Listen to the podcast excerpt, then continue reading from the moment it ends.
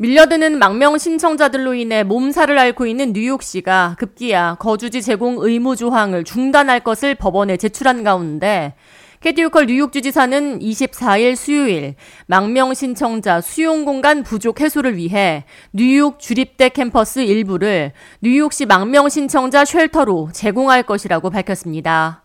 호컬 주지사는 버팔로, 스토니브룩, 알바니 가운데 어떤 캠퍼스를 이민자 쉘터로 사용할지에 대해서는 구체적으로 언급하지 않았습니다.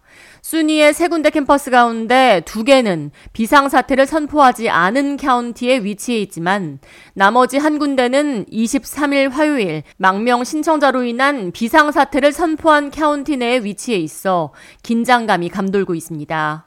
호컬 주지사는 현재 순위 캠퍼스 가운데 가장 적합한 곳을 찾기 위해 고심 중에 있다며 가장 합리적이고 적합한 방안을 뉴욕시에 제시할 것이라고 전했습니다.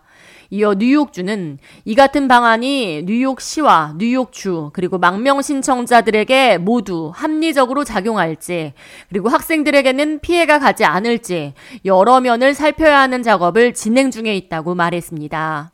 앤 윌리엄스 아이솜 뉴욕지 보건복지부 시장과 시 공무원들은 24일 수요일 오후 기자회견을 열고 망명 신청자들로 인해 뉴욕시 위기 상황이 갈수록 악화되고 있다고 밝혔습니다.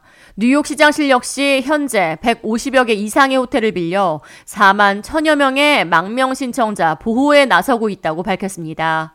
뉴욕시는 이미 10억 달러 이상을 지출했으며 내년 7월까지 43억 달러를 지출할 것으로 예상하고 있습니다.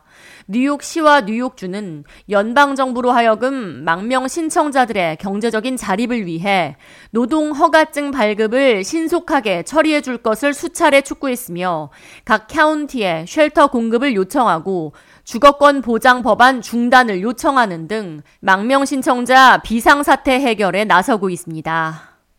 K라디오 이하예입니다.